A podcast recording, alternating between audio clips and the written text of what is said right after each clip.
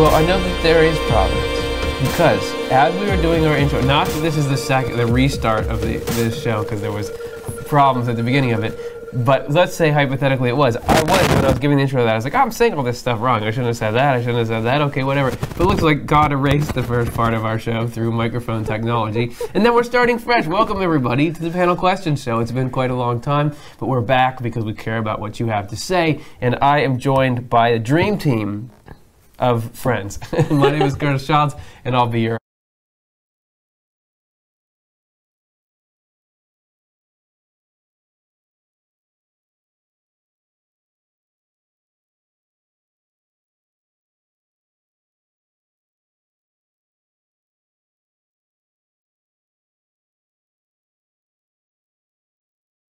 you so much for coming. So nice, Curtis. And finally, we have Chelsea Odhner, writer for S- Swedenborg Life Show. Thank you so much for hanging out. Yes, so glad to be here. So excited to just get to talk through these ideas with all of you and see what comes out and really talk through them with all of you uh, out on the TV there too. So if you want to be a part of it, just write your questions, get them into the chat right now.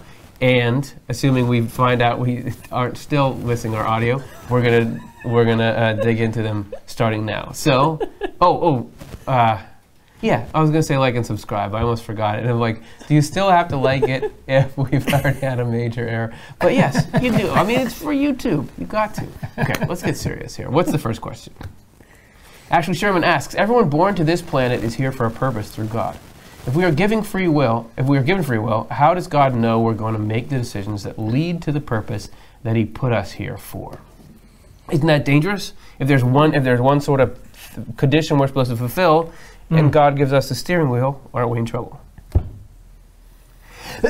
Sorry, I was going to pick somebody, but I had to cough. Okay, it's it's um, getting to be winter here in the northeast of the United States, and it's taking its toll on all of us. Okay, so I was going to say, what's the answer to that question, do it. Uh, Jonathan Rose? Because you and I had a Okay. question similar to this on a, we a did have a question show. similarly, and there I revealed a rather heretical opinion of mine that I'm Hmm. not actually certain that, that it's true that we have just one purpose and that, that you could miss that or blow it. Uh, I've had the feeling sometimes in my life like I was seeking whatever God's highest will was for me, and then I felt like God was saying to me, Well, I want to know what you're interested in. And I would say, "Well, I just want your highest will." And he'd say, "Oh, well, what, what do you think is fun? You know what? Uh, he wants to have a real relationship, and I need to be part of it." And another thing um, is that I, f- I feel like, in a way, there's yes, we have a nature, and there's sort of six options actually that we have. It's weirdly complicated, but there's kind of three hell options and three heaven options, kind of that, that each of us has. It's nice to have options. And so our free will puts us in, and so we get a comfort level sort of choice about where do we want to be of those six kind of thing. But there's a lot of, a lot, I think there's more free will. And another aspect of it is that I think, uh, at least according to some things that Swedenborg says, God is in the future as well as in the present. Doesn't take away our freedom, but sort of knows what we're going to choose. So is working with that. You know, so it's it's partly what we what we want, what we choose. It's getting into some like Back to the Future kind Yes. of stuff there. That's right. Excellent. Cara, do you have any further ruminations on that? Oh, I have some shadowy thoughts. That's what I'm talking about. Um, it just occurs to me that um, I guess uh, the Lord sort of creates each of us as this package of, of love, some things that we love, and but how that plays out, um, I, I, it's in within the whole purview of providence, I'm sure. But you know how we discover how how do we discover what we love and how that affects other people. Um, I don't know. It just feels like there's sort of like a choose your own ending kind of thing, Yeah. even though uh, there's a there's a limited pool about what the choices could be, That's or right. something like that. Uh, yeah. Yeah. I, I think. like I that's good. said, shadowy. Yeah. Good. No, that's good. I thought it was very clear. I think like um, there's just been something I've been reading about where um, the Lord works through our affections all the time. You know, in leading us, is always leading us in what we love, and I really wonder if, um, like, that there's some it's a quote in Arcana Coelestia somewhere where Swedenborg lays out that the Lord flows into us with his life into the very part of us that makes it seem as though it's us like that we Our are of Yeah. ourselves. So like there's this always this essential thing that the lord's life is always flowing into us but it can't help but make it seem as if we have life all of ourselves. And so there's something to the way that the lord is leading us through what we love that always makes it seem like we're the ones having the fun of the life thing and and yet there's such a care in that. You know like you can't move outside of the lord's mm-hmm.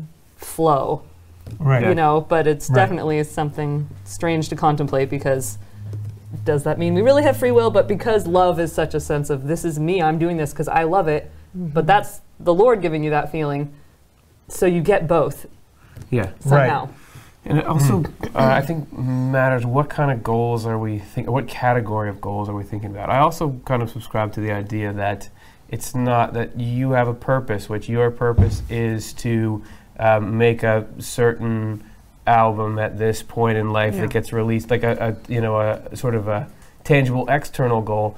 I think the goals would be more along the lines of you learn how to recognize what good and evil are and open up to love in a certain way. These would be sort of spiritual growth goals rather than uh, time and space goals. Yeah, something. there is a Swedenborg quote where he seems to indicate that God knows what he wants to get out of our life, but the order is not particularly important. Ah, that's right. Uh, so it's like he's got a bucket list for us, but it's not like this has to follow this. So there is some of that latitude, perhaps, that you're Mm. talking about, Jonathan. He can take advantage of if this or, or that happens to us, or we meet this friend who influences us or something. Okay, let's go with that. You know, we'll Yeah. put that in now. And Yeah.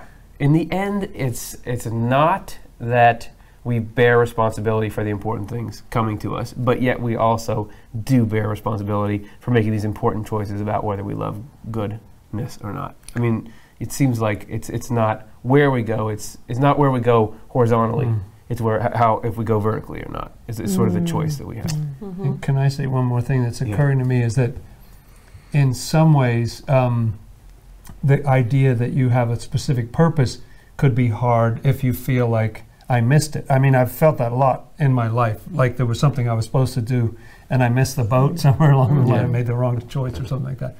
Um, but I also think it's hard if it's a little more up to me. That that's also hard too Mm-hmm. because trying to figure out what I love and what do I want to do, it's like I just want to be told. You know, Mhm. just tell me Yeah. what it is, Yeah. reveal Yeah. it to me. Just I'll just try my best. some but- directions. yeah, right. That, that's they're both kind of tough. But, uh, but I think the free will, he's big on this free will thing. I think the Yeah. Lord is. And I think the overall thing is how do you affect, what's your effect on other people? Do you have a good effect on other people? Do you have a bad effect on other people? Like that's, That's what you're going for. that's, yeah, that's the purpose. yes, right, right, right. Right. So there's a general, uh, not not an event. It's more purpose. general. Yes, Yeah. it's not that you were supposed to be at this Right. restaurant, uh, Right. you know, on Wednesday or something. It's uh, Right. Right. Also, there's the very heart of providence is that we should end up in some particular place in heaven. So I don't know how you square that. That God has not just, oh, He wants you to go to heaven, but He wants you to go right there and be this thing. I don't know how you square that with free will. I think I think you're right that it's something about, okay, just which level do you go to? But you've got your column in each level. I don't know. I feel like we've we've talked, right? Do we know the answer Yeah. for talking, sure? Talking occurred. I mean, I, it- I definitely, yeah. I'll just throw in before we move on, but just that I've got the sense of like, so this, I don't know, the way the question is worded, I don't know if this definitely gets at it or not, but like, as I do things and continue to just like live my life, I'm always amazed that like what I thought I wanted, you know, two years ago or something is so different than Oh. where I am Mm. now and like but thank goodness the lord know is has been leading me because i wouldn't know you know if it was up to me actually i wouldn't know what would really feed me in a deep way like i Yeah. feel like the lord knows me better than i do in terms of what will really bring me joy and so you know i get the experience by making all these choices the whole way through but thank goodness it's not actually up to me or something i don't know yeah, totally. Yeah, yeah, that's really true. Yeah, and the less I have to do with it, the better it it feels like. All right, let's take the next one. This is from King Lear. He hmm. asks, "How do Swedenborgians answer fundamentalist, very restricted readings of the most exclus- exclusivist readings of the New Testament? None shall come to the Father but through me, etc. Because Jesus is this interesting mix of very open, ecumenical sounding statements and very uh, targeted, specific prescriptions for spiritual life. So, is there any way to rectify these? Does Swedenborg have any commentary on it? Dr. Jonathan Rose? I mean, uh, there's a wonderful thing that Swedenborg says in his book, um, Divine Providence, uh, where he addresses this exact, que- he sort of anticipates that people will have this question uh, because he's talking about how people from all religions can go to heaven. And so he's anticipating that people will say, what, what about the you have to go through Jesus thing? The way he describes it, the Jesus coming to this world sort of added this kind of human outer layer, if you will, to God. I mean, who knows how I'm doing with the deepest concepts ever in Yes. Swedenborg's works. But um, uh, that thing was an upgrade that applies to everyone, uh, whatever religion you are. So it's not about whether you know the, the name of Jesus. Name actually means the quality. If you're con- if you're in touch with a quality of compassion and truth, then you are in touch with the name of Jesus, and uh, and you don't go to the Father, which means the divine love, except through Jesus, because that's who's God is. It doesn't matter what you call him, Allah or whatever. That's who you're going through. That's who everybody's worshiping, whether they call, you know use that name or not. I, I don't know how that sits with people, but but uh, I thought that was a very interesting explanation of Yeah. how you both get sort of the all religions can make it, and that that's still true what it says in the, in the New Yeah. Testament. Yeah. Chelsea? Oh, I mean, I guess one other thought along those lines is um, in terms of, you know, Swedenborg's whole thing is this um, inner meaning to the literal text of the Bible. And he says when angels read the word, the literal meaning just essentially dissolves. I mean, it's just not even there. No remnant of it stand like remains and they just are connected to the to the essence to the message of what's coming through it um, and so so it's us when we read it in a very sort of materialistic way that we can get really caught up in the crosshairs of just like the thicket of Yeah. confusing things that make it seem like well father so that means god is only this male being and you know and just there's so many things that we can get um, confused about and so uh, so that in itself just means okay take a minute and uh, you know get a little distance from the literal sense that might be really confusing my like black and white mind or something and then try to get at what what is the overall message that's coming through this Yeah. Mhm. Do you have any thoughts, Carter? No. Okay, great. Because I've got, I've just got one, um, which is that Swedenborg does have this, this fascinating juxtaposition of very ecumenical paths to heaven, and then, and but but there's very specific requirements to get into heaven. But it has to do with the nature of each. Because yeah, you can be of any religion and get to heaven. You can be of any life experience and get to heaven, but you can't get to heaven without renouncing the love of dominion over people. Yeah. And you mm. can't get to heaven without considering w- wanting to be l- everyone else to be even happier than you are. There are these very strict mm. requirements in some sense, but as soon as you hear the nature of their requirements, like, oh, you can't want to lord over other people, of course. Of course you can't have that. So it's all, when you think of, in the external sense, you have Jesus saying, No one can get to the Father except through me. And yeah, you say, okay, so the Father is another person, and there's Jesus, which is one person, so it's a very restricted path. But if Jesus is a, to put it very a simplified way, is Jesus is a certain kind of love. You have to have that love to get to the experience of bliss and, and peace that's in heaven. Then it seems like, of course, so that's where the specificity happening in the New Testament is true. But w- the reason we, the fundamentalists, would be misreading it according to Swedenborg is they don't know what Jesus is and they don't know what the Father is. Mm. yeah Other than that, No, then you're very close, and that's no offense. Um, okay. Oh anybody else? Yeah. Yeah, just I was listening, just hearing this interview today with um, Richard Thompson uh, on the WXPN, so musician and stuff, and he um, had this song where he references Micah, and I was really interested in this, um, and uh, and talks about the bones and the flesh of Gilead and stuff, and the interviewer was saying like, isn't that a little bit like a dark, you know? Um, you know, end times sort of, ju- just all the prophets are just sort of like, you'd better or else, you know, mm-hmm. just like hammering away in this super intense way. and really like threatening language. But he was able to just say no, like, and clearly in his song too, it's it's this like promise of healing. And I was just, I was like, mm. yes, that's awesome because I think that is like people want to get as far as they can from the Bible because it seems so ugly and mean and angry. But when you really get into it, especially from a place that's centered on like, this is divine love wanting to just get to you, you know, through every means possible, just like really wanting to free you from those, the loves that would, you know, uh, just further dissociate you from having, you know, wonderful relationships, then it just becomes this like, great, somebody's rescuing me from this situation. And, you know, so it just, it makes the Bible seem a whole lot more warm and fuzzy. yeah. I yeah, I, I notice when I go into the Bible, including this week, I have such a high tolerance for disturbing imagery and that kind of thing because I know. Yes. Listen, I know the brand, I know the director behind this. It's not really what. No, it's fine. It doesn't really mean that. It's just stuff that. That's why. I mean, that's part of what we wanted to start this show for. Is that that when I read Swedenborg's writings and and through my understanding of them. The Bible, all I just see is like love, love, love, love, love. Yes. This is so great. But I can tell, oh, if I didn't have this this particular interpretation of it, like I would develop see, that muscle. I would say like, oh, whoosh, you Yeah. know. so that that keeps us in business. All right, let's go to the next one. Thanks, King Lear. This is Matt Klein, our good friend Matt Klein says interaction between heaven and hell are required for equilibrium. But why does God allow some to be so open to overwhelming voices and influences from hell, uh, like schizophrenics pushed to suicide? So it doesn't seem like in every case there's an equilibrium. That's right. Swedenborg talked about the essential nature of equilibrium, um, but how come some people get the the raw deal that they get? I really don't know. Yeah, that's the big question. I will say, I mean, I don't know if this is sort of an opening to this, but like, I I'm very aware that like, just like Swedenborg says, we have connection to all of heaven and all of hell. You know, like we all are these little microcosms of the whole thing. So I definitely don't. I like.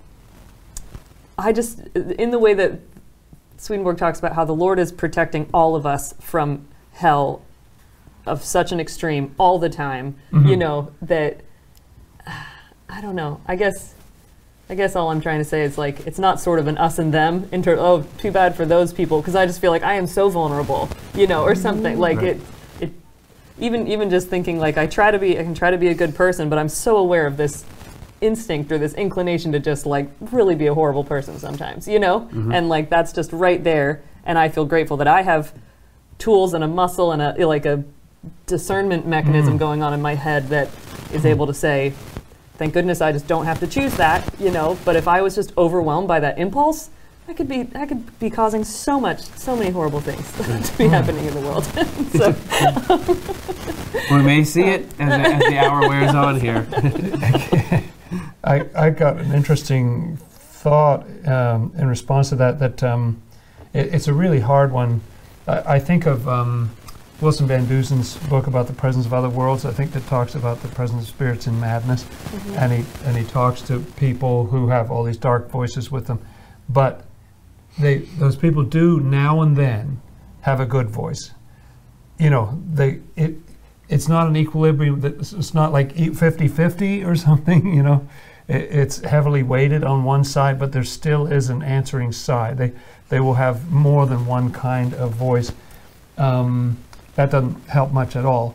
But um, the other thought that i had was in a certain way um, if you heard voices as something outside of yourself in some ways it might be helpful because it seems more corrosive when you think it's your own thoughts and that you want that and you think that.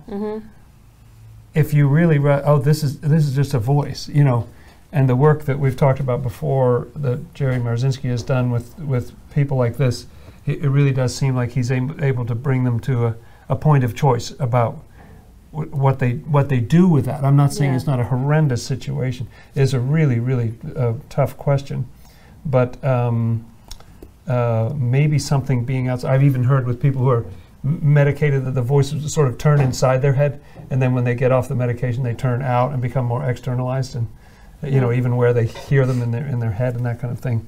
Uh, and so I don't know if that helps in a way to differentiate be- differentiate between yourself and that thing. You're more, in some ways, vulnerable if you think it's just no. I'm thinking this. I really want this. I, you know, this is what I want. This is what I love. Yeah. Right. So possible sort of silver linings or, or some kind of spiritual function even within these horrific situations. Yeah. Yeah, that's that's what I'm hoping. I mean, uh, Swedenborg talks about how we all have this part of our soul that's in an inviolable Yeah. uh, connection to the Lord, and that I just hope that that is, you know, remains intact somehow, even when the outside, what we're seeing and what the person is experiencing, you know, to all appearances, is horrific. I'm hoping there's something, something in there that is just held sacred. Um, Mm. Above the fray, as it were. or Yeah. something. Yeah. And and if um, I mean the fact that you get these wonderful New Testament miracles where people and Mary Magdalene had seven devils and and uh, and then she's just like so happy and weeping to be rid of all that. You know what I mean? Like it's you can those who are forgiven much or love much, uh, and if some of it's just literally from the body, if just from brain chemistry, Yeah. from stuff like that, at least it's not much hope. But at least when you reach the end of your physical life, some of that may just fall away. It's just like, whoa, I don't know where I was or what was going on. Yeah. You know, and somehow the Lord's got you covered. I, I don't know, but that's Yeah. a hard one. I would say, um, first of all, I don't want to act like, oh, I'm going to here going to justify the way that life is, Yeah. because I'm as frustrated by how life is as, as the rest of us. Yes. Absolutely. That That's right. said, Here, here. you know, I've got a job to host this show, so this is what I'm going to say because that, that even though the experience can be really frustrating and for some people it's horrific, uh, there's two points I wanted to make about this. First of all, the, the equilibrium, I believe the, f- the function of the equilibrium is not necessarily to provide um, comfort of experience. Uh, its primary function is that we can choose heaven or hell somehow, and ultimately we're given the option to choose heaven. And that may even be by, by really complicating physical factors, can be delayed. Swedenborg talks about people who are in states of mental illness not being able to make those choices, but somehow they're still living and it's set up so that they can make them afterwards. So, so that ev- there is a promise in, in Swedenborg's writings that everybody is getting the chance to the function of the equilibrium is happening for everyone. That you can dissociate from the hell that we're kind of naturally gravitating towards from birth and get into heaven. But then on the other side is just the question of why human suffering. Why doesn't everyone get a fair Right. shake? I think about the concept of human rights and uh, you know earthly human rights, and that this people only really realized there was such a thing relatively recently, and we have a sense that everybody should be given. You know, in America, they say life, liberty, and the pursuit of happiness. Generally, there's I'm sure there's lists of this is everyone should have access to water and safety and these sorts of things. And because of the large scale imbalances all around the world of all kinds, not everybody has access to that stuff. Not everybody's given the rights they're supposed to. This would, I would assume, things like the schizophrenic who is so beset by the voices that they can can't really, they're deceived into taking their own life, or, or you have to put up with decades of this stuff. That's a, a symptom of this, a diseased spiritual world where we have to go through these things that you wouldn't go through in an ideal state. So, uh, because the only way I could understand a complex spiritual thing like that is to look at the complex physical thing and say, you know, why why does a, a some person in a village somewhere get overrun by these warlords? Well, for the answer to that, you could look back to the warlords, or you look back to the history of the last hundred years, or you look to the economic. There's so many factors playing into this unfair situation where this good person with a good family becomes a victim of a larger conflict. So, I would yeah, think I guess, it's like that. Too. I guess it is that it's like the schizophrenia definitely just seems like it gets at that inner that inner experience, like things Yeah. that affect your sense of yourself, and seems like, you know, uh, it's those wor- it's a worldly thing, and yet it seems like it's crossing this line of like it's challenging the idea of oh, are these spiritual forces really at play in a in a fair way? You know, Yeah. ultimately. Um, and I, but it's true that if you think about it in terms of health, there's people who just get struck with so many, um, you know, health problems that just, you know, beset them for the rest of their lives, and um, and that even and affect their minds, even if it's not extreme or ends in as traumatic as a way as like suicide from schizophrenia does. Um, and uh, but I wonder. I'm always amazed reading people who watch or reading comments from people who watch our show. They really seemed helped seem helped by these ideas. Like when I get overwhelmed by like, oh, the way the world is, I think hell. I think hell loves for us to get really upset about things in the world that make us feel like we don't have anything we can We do about it. You know, yeah, like they right. love that. like, great, feel more worse about that.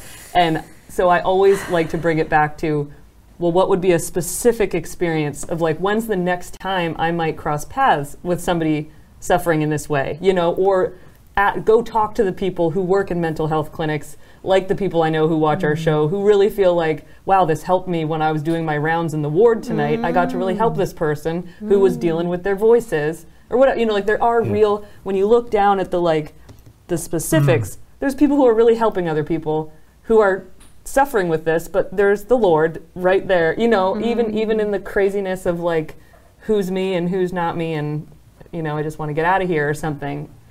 You know, it's like Mr. Rogers saying, look for the helpers or Yeah. whatever. But anyway. Yeah, and I think the um, the point of choice, uh, like there's a difference between having a choice about what you're going through, and a lot of people, a lot of the time, don't have much choice about what they're going. Th- you know, you could choose, hopefully, to think about this as opposed to that, or hold it this way or that way or something. But I tend to think that a lot of what we're going through is to find out how do you feel about it. It's not like, you know, like you can hate something and that's still advancing your spiritual life because you're hating that, mm-hmm. right? I mean, if you mm-hmm. hate, have you know what I mean? Yeah. That that's still your heart is choosing something about like I hate hearing those voices or I hate that thing from mm. hell. Mm. You know, mm. that's going to help you after death. Right. Like that's that's a good thing to hate that. You know, Right. uh, maybe hate's Yeah. too strong a word, but you know what I mean. Like Yeah. you're yeah. you're sort of voting with your heart all the time. yeah. Yeah. All right, that's good. A lot of good thoughts on that one. Let's uh, let's go to our next question here. Take a break to. Okay, we got. Hey, we have technical difficulties. Maybe you're already aware of them if you're hanging out at home and something's going wrong. News to us, but we'll be back in a few minutes. There's a code in the broadcast industry that no matter what goes wrong, we don't tell the audience what it was that went wrong. So, while to you, you may tune back in and say everything looks exactly the same as it did before. There's actually a change we had to make. But what we didn't change is our enthusiasm to look at more Swedenborg related questions. Yes. That's right. So let's get on it. What's the next one? Thanks for sticking with us even through that break. For as a reward, we'll do a good job have. on this next one. Yeah, I didn't. I didn't look at our We'll viewer that. account. No, this is the same So we're one. So we're gonna go Oh, to yeah. the. But thank you, Matt Klein, for that was that. a great Yes. question. Crystal Light Seven asks if we are all at different spaces in our journeys in the afterlife. How do we live with family or loved ones if they are in a very different space in their journey? Mm-hmm. If somebody gets a 25 year jump on you, are you ever going to catch up with them? I'm really asking. Mm. Mm. What do you, so what do you think? Well, you know, the first thing I've got to say is that we are so addicted to thinking in terms of time and space down here. Yes. And uh, that just ain't the way it is up there, they say. And Yeah. so I think it's one of those things that we can't wrap our minds around. Um, if if the present and the Yeah. future are all happening at once, then woohoo! Everything's possible. I don't know. Right? Yeah, and I think Swedenborg does. It's inter- it's one of those things where I feel like depending on where you're reading, he talks about it a little differently. Where in some places he describes um, communities in heaven, um, you know, everybody being at different levels and then being entirely distinct. And then he sometimes describes like communities where you have in the middle the sort of more mm-hmm. in love centered ones and outside of that, like as if you have this sort of mix of different qualities of people that all live together in a community. I mean, for one, like he says, your your family, you might it might not be your grandfather, but that guy is like the grandfather or something, you know, or like your relationships to people's commu- to. So there are within your community, there might be people who are further along than you as far as like afterlife journeys go, but they're still right down the road, you know, or Yeah. something. I think. Yeah, and it, it makes me think of, of Swedenborg's story where he talks about um, visiting heaven. He goes up for a wedding and he describes what's going on there. And in the morning, I love their schedule that they have. It's a really awesome schedule. You know, it's like better than France or something. You know, it's like they work in the mornings, and so everybody disappears inside their house in the morning. There's like zero interaction, you know, they all they all go in. You don't see anybody out on the street all morning, and then in the afternoon they all hang out and they're social with each other, and then the evening you hang out with your people at home, your loved ones and your and your immediate family. Well, I can imagine a situation where during the, you know lots of people have this experience in this world where you know you live with somebody but you go off to two different jobs during the day or something mm-hmm. and then you come back and i can imagine the spiritual world it would be like oh well you have this love of this particular thing and so you're with those people while you're doing that work in your mornings and then the evening you're sharing this love of you know a, a, a different sort of you know like you just the the bond of the love that you have is where you go home to in in the evening or something and Yeah. you're hanging out with ones you love and so i think that it could be that you could just as we do in this world you could be doing both kind of mm-hmm. Yeah. So I originally, I think, misread this question of really being about temporal separation that that somebody's already got there, and they're ahead of you, so they're more advanced than you. How do you get? I don't think that's quite what it's really saying, but I'm going to answer it as if it was saying that. good um, because I like to stick to my guns here. Uh, so I am inhabiting the same, or was, you know, I, I eventually moved out, but I, I was inhabiting the same space as my parents for quite a long time, and they were much more advanced than I was. You know, I, I, I, I was a little baby, didn't know how to do anything, and they were already this far along. But we, I really loved living with them. You know, we really got got along well, and even though we, there were certain areas in which I remember once hanging out with my dad, and he was like working on some project that he was going to take into work. And I remember, and I don't know if you're watching, Dad, but uh, there was like he was he's an engineer, so he was doing some kind of d- design drawings or something. And I remember thinking like, okay, I'm just going to draw something that I think would be a good automotive connector, and maybe it'll be the right thing that like he really likes this and uses it as work. So I was that little. The point is, even though our brains were so different, and, and mine could never comprehend those levels, we got along well. We bonded, you know, and and we're able to, to, to cohabit well. So I think that even if somebody is further along spiritually, similarly, you could still have quite a close relationship. Mm-hmm. And then, second of all, you ha- let's say, oh, so my daughter is two, and right now she's almost three, and so like a one and a half year old is way different than her. It's just like almost another category. Mm-hmm. But five years from now, they're going to be almost the same age functionally, and mm-hmm. 45 years from now, you, you'd never know. So I think there could be people, even if they are farther along than us, a, as we continue to go down the road, the difference gets so slight compared to the similarities that. So anyway, there's my answer to a question nobody asked. Great. All right, let's uh, let's go to the next one. Jocelyn Darling asks, "What's a good test you can do on yourself to see if you're on the path to heaven or not?" oh good one. Swedenborg says some of those. Yeah, he Oh, he does does, he suggest a does. few. he does Yeah. He says, um, see what you're thinking about when you're all by yourself and nobody's listening. Yeah. Isn't that one Yeah. of the things? Yes, One of right. his tests? sorry i might have pointed That's all right. What else? What are some No, that's them? that's good. So wait, wait, explain that a little further to, to people. Um, I guess just it, the the thought is uh, when there's no uh, concern for how other people are reading you or what other people are thinking of you, what is really going on in your heart and mind? You know, because that would be an indication of what you really care about. If there's nothing, but but Curtis wouldn't like it if he knew that I was thinking about Yeah. like that kind of thing. If there's none of that, then what is bubbling up inside you might be an indication of what what you really care about. Awesome.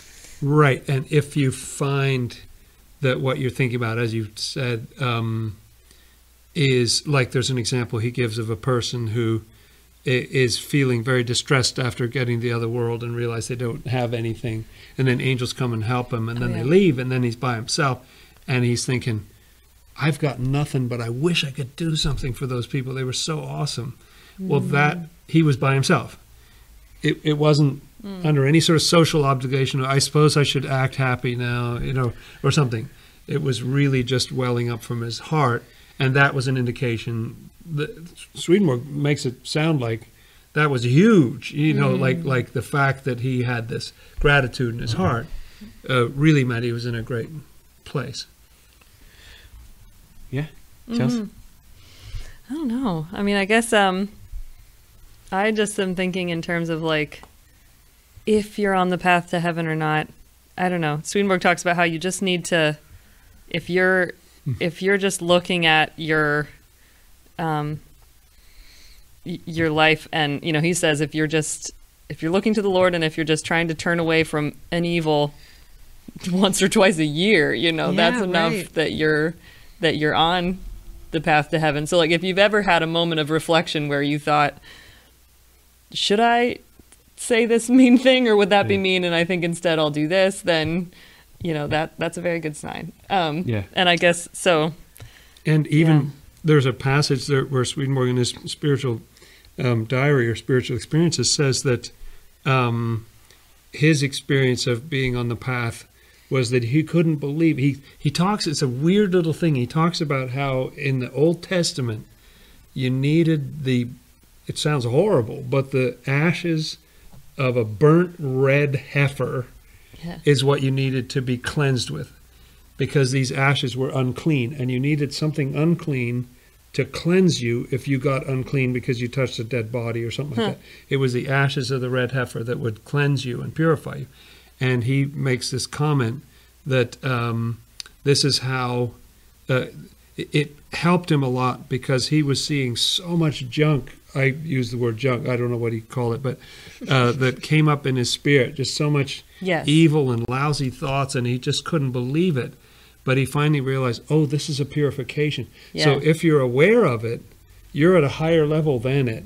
yeah And so he says almost something like, the the more you think you're not on that path, the more you're probably on that path. It's Yeah. actually one of these upside down. You're aware that there is a if path. You're, uh, Yes, yes. right. If you're aware that there's a lot of bad stuff in your lower self, you're doing great because uh, that's the ashes of the red heifer that are purifying you. Yeah, that there's a required stop between where we are now and heaven is the feeling of despair that you will never get to heaven. Yes. That we can only do regeneration through spiritual temptations or spiritual trials, and he says that those go in cycles where the end of them is feeling like I, this is never going to work. I'm never going to get there. I'm never going to do this. So, yeah, if if you're if you're if you're asking that question, you're probably in a good spot. Yeah. But but Yeah. so, so that's like to alleviate if people are feeling like the task is too much or I'm feeling guilty or something. But on the other side, if you're all gung ho about how I really love to do this, how do I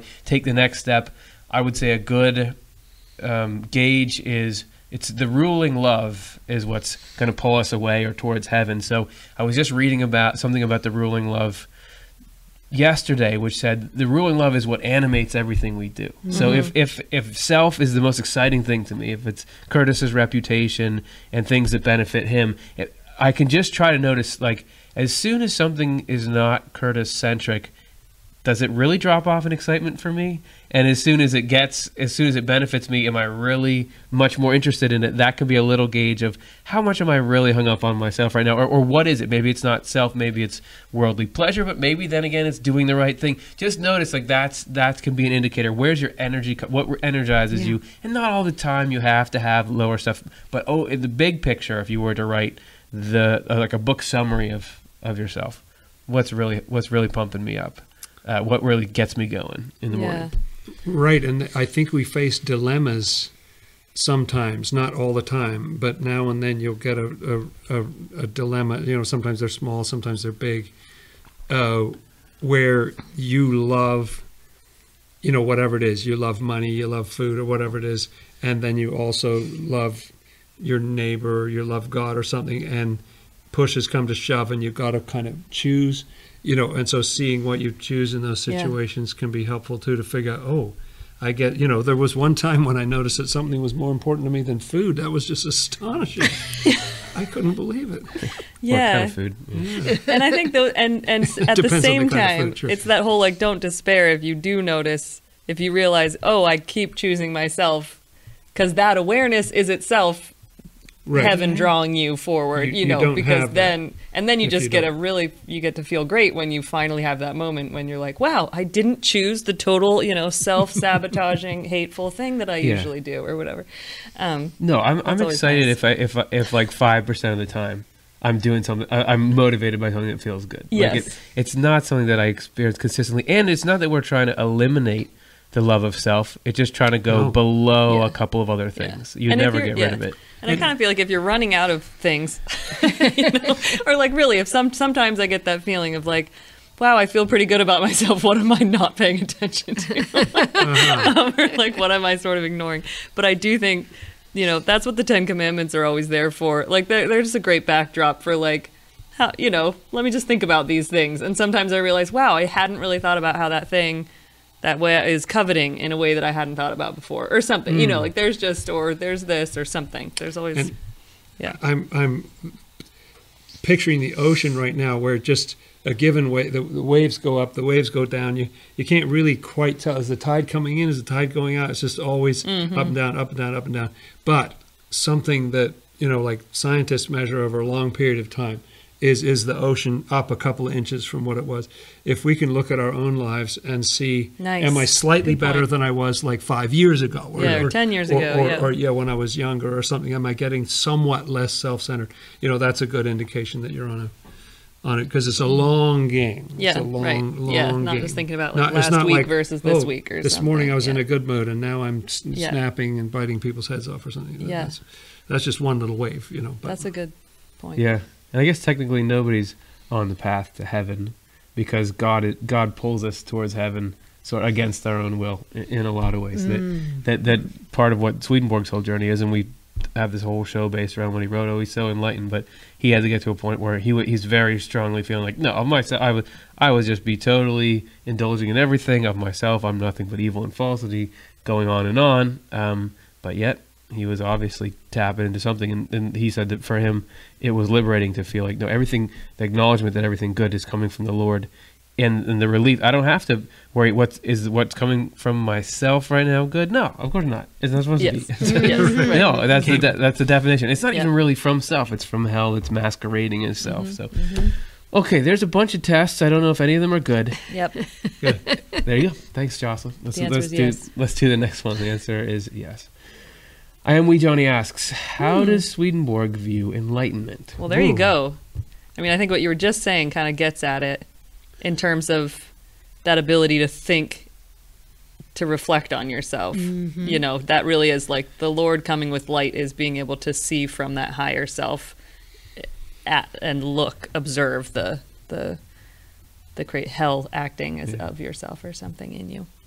Yeah, and I love that show we did recently with the microscope about how to tell, you know, like what, what spiritual truth is and stuff, because there's something about that mechanism of being, you know, Swedenborg talks about whether the truth that you have is genuine or not. And it's not that it's a big slam if you don't. It's just, it's just like, do you have adequate light to see under the microscope or something, you know, because enlightenment is a function it's a truth oriented kind of thing you know how much mm-hmm. light you're getting from the concepts you have. And we're constantly trying to refine and get better Yeah. ideas so that you get more light. And it's very much a function isn't it? Where swedenborg talks a lot about how we have a will and an intellect and our intellect even if our will is not in a good place our intellect can be lifted mm-hmm. into the light of heaven sometimes. You know like so you can be at one moment in a high high state where you or sometimes he says almost into the light of heaven or mm-hmm. that kind of thing that you can be way up there with your mind just contemplating these beautiful things and then it's sort of like you know somebody misspelled your name in the local paper and then you're in a fury and a rage and calling the editor or something you know. you made the local paper. Yeah, yeah. crash you're back down to yourself you know, Yeah. your own level Yeah, um, there were two broad categories that popped to mind of enlightenment. Is it does seem to be the idea that heaven and hell are flowing into the mind. It seems like a huge part of the mm-hmm. enlightenment that Swedenborg had and, and talks about. Mm-hmm. And then the other one is being able to tell what's good and what's evil and what's false and what's mm. true. That that hell, he says, when when evil is felt as good, that's hell. That hell is not being able to tell that this, something is wrong. so the more yeah. that we can tell that's objectively bad to do to people, that would be a category I think of enlightenment. Yeah. Definitely. Okay. Any any final thoughts on that, Fry and Wee Johnny? Thank you so much for the question. that's real good And of course, that's that's us taking. He doesn't. Oh, he does use uh, Latin proxy for enlightenment. Right? I was going to say that's like Yes, a. Buddhist term that we're great. Never mind. Illustratio. Yes, It was illustratio. There you go. There you go. Hey, I'm walking here. Okay, let's see what the next one is. Immortal Blue asks When dark spirits causing pain or haunting a person, and that person calls on his guardian angels, what exactly happens to the dark spirits Hmm. as the guardian angel approaches but is not quite there yet? wow. so, this is not something that I've ever witnessed, but Swedenborg does seem to describe similar things to that happening in a lot of situations, scenes that play out in the spiritual world. Does anybody have any recollection of a relevant uh, mechanic or, or story? I just I loved um, what uh, Conrad Leslie shared about in our show on um, what did we end up calling that? Something after Angels After terrorism. Terrorism. after yes, Angels yeah. After Terrorism. Um, about his son and this feeling of being able to call on his son for help to like take care of it, and there there wasn't even time between him calling and his son being there to be like I've got it, you know, and then he would let go of that of that concern and knew that his son as an angel was taking care of you know protecting him or whatever getting rid of the the bad thoughts. So it um i was just so i found that so powerful and so moving and i've just like thought of that in my own life and it's been really that was a great story So, so no, there's not maybe not even a not quite there yet that it, it happens so fast. and, and he felt immediately free Yeah. of it too but so that's just one example I've just thought of a of, of a teaching that Swedenborg says that um, that really stuns me. I, I I almost have difficulty believing it It's such, such a stunning sort of statement because I often think about when you're going through that suffering. Oh, it's all about me, and I'm I'm suffering, and these spirits are saying wah wah wah wah wah, and the angels are saying no, they're good things, and uh, but Swedenborg says that that process is also very much about those angels and those evil spirits.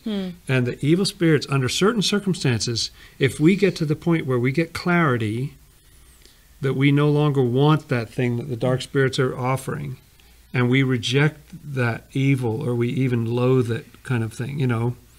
And I think it can happen under other circumstances too, where you're praying for the evil spirits or sending them love or things like this.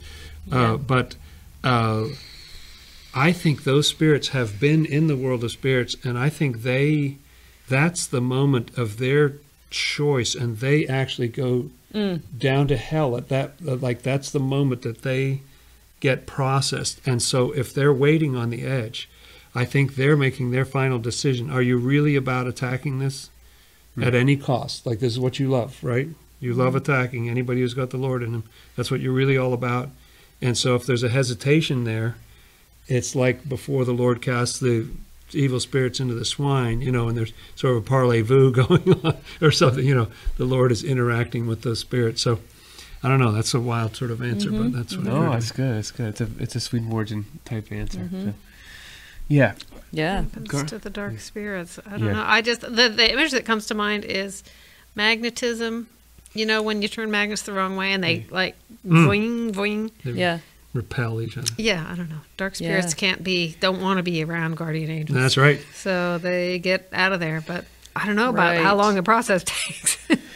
And I imagine that has to do with our, like how engaged, like they're there because we want them. You know, there's something in our heart, That's Like we inv- play a role in it, too. or something. Yeah. yeah. right? Whereas when, when we get a little clearer and we're more with the angels, then you get that instant thing. I think. Pow. Mm-hmm. I can Right. think of three s- symptoms that Swedenborg describes for evil spirits when, when angels approach. One is abject terror, or when the divine truth approaches and Yeah. they're, they're terrified and they get out of there.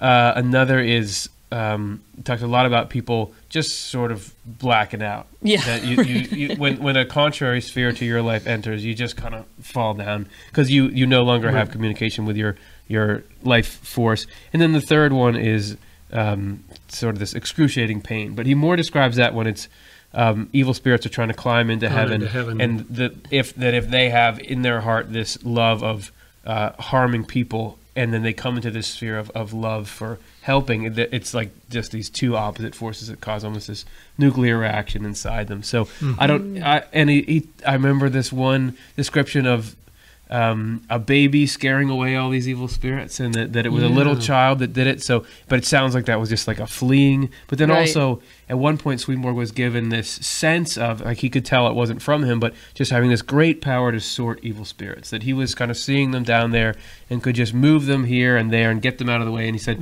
like they were nothing, and he was saying this was showing the power of divine truth and and how mu- how much that what to us seems like this t- towering menace both the idea of nefarious bands of of outside attackers but also the problems in our own life and the the maze we're kind of in just as a flick of the wrist to to divine love and divine truth Yes, and I'm thinking of the fact that um, with uh, animals in nature, there are sort of three things that you do. Number one is freeze. Uh, number two is run. Number three is fight. Like if you can get away with just freezing, you don't have to run. You don't have to Yeah. expend that energy to run. If you can get away with running, then you don't have to fight. If you have to fight, you have to fight.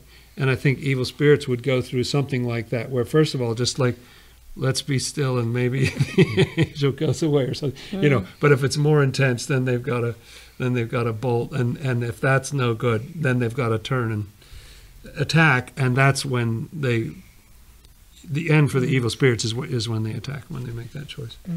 I like um, this is just making me think of this cool passage I was reading that um, that sort of relates to this, but how it was more like evil spirits getting into a society, like a heavenly society or something more angelic, um, but uh, that the angelic society just drew into this into the human form, Oh, and it just expelled the Mm. there's this like expulsion that happens or mm. something. And um and i feel like hmm. that's something i've like i had this really cool dream once where it was something similar to that where it was like this drawing in to the center and then this like evil that was on the surface was just like blasted away you know? Hmm. Like hmm. so there's some like there's something that when that drawing in happens it just can't even stick around Awesome. So there's a couple of, A of great visuals for you, Immortal Blue. Hopefully that cleared things up. We're going to do one more. We got time for one more before the hour is done. And the last lucky person, or unlucky, is David Gullibert, who asks Did Swedenborg ever write about God having a sense of humor? yeah, Ah. right. Oh, well, otherwise, where does it come from? Is God Yeah. God going to say, "Well, I wish I could find things funny like you humans, but I don't have that just program." so boring yeah, like what is this fun you all have? Right? It can't be. Yeah. But but does Swedenborg ever talk about it? Well, the thing that pops to I couldn't think of anything at first, but the thing that pops to mind is that he says that the patriarchs of Abram, who becomes Abraham, Yeah. Isaac, and Jacob, mean different parts of the Lord, and Isaac means laughter. He's uh, you know that's true He's the rational mind, uh, and that's a kind of laughter and seeing the ratio or relationship between things. It, it astonishes me with little children how young they are when they start laughing. You know, oh yeah like you might think that's sort of a grown-up thing, but it's it's Oh, like yeah. way young. They sort of, oh, that's hilarious how you Yeah. hit me in the face with that. You six know, or eight weeks old or something. that, sometimes, that foam yeah. rubber cube. You know, that was hilarious. you know, do it again. Tore that piece of paper. Yeah, We've all right. seen the videos. Yeah, sure. yeah, yeah. yeah, that's right, right. Just hilarious. Um, and so there's got to be something of the Lord and something so human. You know, Swedenborg emphasized so much that God is human, and what's more human than than laughter? I I, I think that's a very human kind of trait. Yeah, God is human, and we're created in the image and likeness of God. So, yeah, Like, you, like you said, we wouldn't have it if God didn't have it. And I I think Yeah. my own existence is. Uh, a phenomenal testimony. I think that you could rest Oh, your case. Too soon. You know, Yeah. So are we gonna? I don't think he. I don't think Swedenborg addresses it specifically. I was going to say, if you're wanting to know, like Yeah. what Swedenborg says, Yeah. I, I feel like the only time he talks about humor is he sort of talks about it in a like, in thinking about like, well, there's in the same way he does sort of about everything. There's different kinds of humor. Like Right. there's humor that's just like where you really want to just take down the other person, Yeah. you know, and that's not great. But then there's there can be a more angelic humor. Yeah, right. That there's mocking, sort of, you know, Right. sarcastic or biting kind of Yeah. humor, and that's the the angels don't go in for that. But he talks about the angels uh, smiling, and then there the angels say Yeah. very funny. I mean, there's a lot of funny things in his works. There's Yeah. A lot of funny things in the Bible, Yeah. actually. There's you a know. ton, yeah, and joy. I mean, you just think about how Yeah. much the Bible talks about joy and how God is the source of joy. Like I don't know anybody who knows how to experience joy without it being something that makes you almost like la- you laugh with joy. You know, like you, things are just so fun. You know that it's just like this is just the Mm. best, and you just need to laugh out loud. You know, so that like that is very clear. You know, so why would we Yeah. think that that how you know how can you have joy without that? I think fun and laughter. I think it's Hebrews 12 verse 2 that says that uh, the it was for joy that Jesus went through the crucifixion. You know, Mm-hmm. for the joy that was set bef- before him, he uh, endured the cross and despised the shame and all that. You know, Mm-hmm. that like the whole purpose of it was joy, and you don't always think about that in terms of I'm thinking about this. Jesus' time here. Some it's often sort of a serious look on the Yeah. face or something, but. So is the Bible. It seems so serious, but yeah, there's. Yeah. I think it's a psalm that's restored to me the joy of your salvation. That's right. You know. I remember Swedenborg talking about the essence of architecture being in heaven, that there you see architecture in its very art. I'd love to see Yes. a Netflix special by God, like stand up. Yeah. What what's the essence of humor? Like what what where would you go first? Do you have any puns in there? I think we're living in it. yeah. Yeah. Yeah. I think that's it. Okay, so guess what? We're gonna do another one because we had some technical difficulties earlier, and we want to give you your your Oh, money's is this like the here. minutes at the end Well, of the th- soccer that's- game where you like the ref Yes. says plus four or This something? is that, and this is the question from Mr. Baker's the Mr. cat. Baker's. If a family member goes to hell and you go to heaven, can you visit and have a rational conversation with that family member? Mm. Yeah. Mm. Maybe you have a particular family member in mind. Just kidding. The Um, um, Go ahead. well, Swedenborg certainly says that evil spirits, like you, never lose freedom and rationality. They're sort of the presence of God with you, and so he has lots of rational conversations with evil spirits. Yeah. uh, even terrible. Now, when they sort of return to themselves, then they get the awfulness back and everything. But they can totally see everything. You know what I mean? They they very very lucid conversation. So I think it's I think it's possible under the right. You know, it sounds like it has to be a little engineered. Arranged, like the lower yeah. self has to be quiet, and you know you have to get the the setting right, the cushions, the couch, and stuff like that. Yeah. But I'm always impressed with what how Swedenborg the conver- the kinds of conversations he relays of having with evil spirits is they're very upfront and honest about the kind of thing that you'd totally try to hold back in this Yes, world. You right. know, so they're very like, yes, I love to commit adultery. you Yeah. know, it is the Yeah. joy of my life. You know, or just so it's not necessarily rational, but it's honest. You know, and that might be something you could have that you couldn't have maybe with that. You know, with a family member in this world. Um, I don't know. So maybe it's just an honesty kind of a connection, even if it's, you know, what's what's rational about you know insanity, like hell, the hell, you know. So it's like if you're, but they rationalize it. So anyway, you might get understanding even if it's not and not like a progressive conversation that's in. Swedenborg must have had this experience because he says he uh, encountered practically everybody he'd ever known in his life, and some of them, you know. So he must have had this. He doesn't say. He says frustrating little, little about what it's like to have a, a, a friend or something Right. like that who ends up in this. But he must have been in that Yeah. situation, Yeah. you know, because he mm-hmm. talked to lots of people and not all of them made the cut. A lot of his acquaintances turned out to be really bad people. Right. They'll say, Yeah. I knew Lars so and so, and he was my something. It turns out he had killed two people and done this other secret poisoning, and just really heavy stuff. But then he does go on to have these interactions, and it does Yeah. seem that you could certainly, if if I knew somebody who's gonna go to hell or ch- you know choose that, of course I'm still gonna want to be able to see him and talk to him, and it certainly seems like you can, and that it's not like that person if you talk to them would say.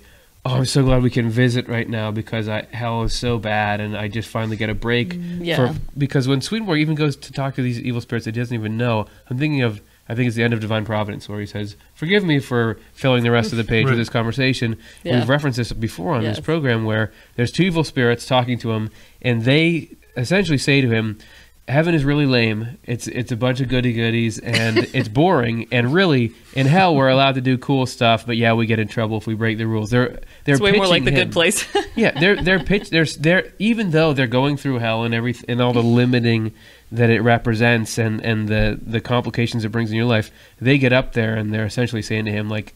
You should try hell, and and your readers might like hell. Yeah. So that you write a book about. I just yeah. feel like that's important to note because you could this could in um, the traditional Christian view of what we're talking about here is like there's somebody that you you know and love who is just eternally suffering gone forever. Yeah, and, and suffering horrifically. Yeah. And like, wouldn't you like you're visiting them to, to try to alleviate their suffering? That's not necessarily the hell that Swedenborg describes.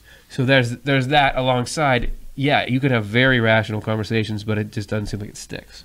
right. Doesn't last long. It's not Right. necessarily like you're. Yeah, I don't know. Yeah, about like Yeah, making probably progress couldn't- in a relationship. Yeah, you couldn't or be able to change each other's minds or anything. Yeah. it still be uh, heartbreaking. But the people that you're with in your community feel like your family and your Right. friend. You know what I mean? So there's there's a family that kind of takes over, even though that's going to be painful to see. Oh yeah, that Yeah. person was kind of my. It must be some kind of special dispensation or something. Uh, Somewhere Swedenborg talks about how you in the other world you go to the place where you can breathe. Right. Yeah. And so I'm sure the air in heaven is different than the air of hell. So somehow there would have to be like a special Yeah. atmospheric chamber or something. yeah, right. In the world you of could spirits get of lower together. earth or Yeah. something. yeah, something gets put to sleep, and uh, yeah, that's right. And and for, for the good, sometimes there's some protection. You know that Swedenborg right, experienced, where there was that sort of bronze wall or something that, you know, there, there's some there, there's some sort of workaround, but it Yeah. sounds possible. And Swedenborg also talks about uh, people in hell getting, hopefully, getting processed to a point where they can provide some kind of menial use. Mm-hmm. Um, so it could be that you know, even though your your nightlife is kind of seedy during the day, you've got your day job. It could be that you could be working alongside somebody who they're doing they're they're doing that thing, and, and you can kind of get along with them. You know that they're not going to want to come hang out with you afterwards, but Yeah. you there could be that kind of there's all- there's all kinds of yeah. potential uh, connections because I think that's that's the whole point is how much can we possibly get um, people loving each other. That's right. Mhm, Good point. And the Good Lord point. loves everybody, is present with everybody as much as possible. That's the theory, anyway. Yeah, good. Thank you, everybody. Uh, so everyone who's at home, No, it's true. yeah, I know. I mean, I know it as well as I know anything else. Um, I hope on, that was on display throughout this whole show that we know some things, sort of, and we want to thank all of you for participating, putting up with the technical difficulties. They kind of make I kind of like them. I kind of feel like they add That's some sort of a fun- excitement and spice to it. And actually, I really feel cool talking into this like podcaster side mic thing that I have going on with a sort of floppy uh, mic cover. And God windscreen. bless the crew who hustled Oh, to get this totally switched around Yes. in about three minutes. That was Yeah. cool. And everybody out there, uh, if you didn't before, do you want to like and subscribe now? No? Okay. Well, maybe next time. Maybe we'll get you next time. If you want to support this kind of stuff, make it possible for us to continue to work out our difficulties. Think about Patreon. This is a monthly donation you make, a little one, you sign up, and then we give you behind the scenes content and that sort of thing. It's just a way that, as a nonprofit, this is how we do it. So if you're willing to, to be part of the engine that drives this, we'd love to have you there. And uh, I want to say thanks to the whole panel, Cara, Jonathan Rose, Chelsea, for uh, for coming in and talking. It's been really fun. Thanks, yeah, Curtis. should we say anything about next week or Definitely. I, I thought I, like I was that? trying to think of like what's the most polite order, and I was like, maybe we maybe we thank these guys. Here I am trying to do your job. No, no, no. Because if I had forgotten about it, you never would know. I could have been like on my way out the door. So I will. Do you want to talk about the the next show? The It's- next show. It's a network show. Network. yeah, we are doing a show about network. No, you should talk about it. That well, we we talked in this panel questions thing a little bit about heaven and hell are coming into us all the time, and this is a central tenet of the universe Swedenborg describes as you have these hellish influences and these heavenly influences. We also touched in this show on the free will issue and that there's a balance and an equilibrium. How does all that work? Why are we put next to heaven Right. and hell? And is yeah, what what's if you're going to put us close enough to hell that it can cause problems? You better have a good reason for doing it. Why don't you just ha- connect us only to heaven? And if you did, what are the pieces and organization and arrangement behind that? That's what this next show is about. The network by which not just we get a connection to good and evil things, but the, the network by which we can even live. Yeah. So that's if if you want to see that, tune in next week. And then the thing about Facebook. If you guys want to, if you want to have the experience you had tonight of being able to be in the chat room and type in things and react to us as we go, but you but you know YouTube, it's not gonna be live next week. You can go to our Facebook page. Just search Swedenborg and Life or Off the Left Eye on Facebook. You'll find us, and we do a premiere there. So you can be watching and commenting because we upload it both to Facebook and to YouTube. So if you want the li- if the live chat experience, obviously we won't be interacting with you, but live chat on Facebook premiere. Yes. All right, everybody. Thanks so much for everything. everybody, we'll see you next week. Bye.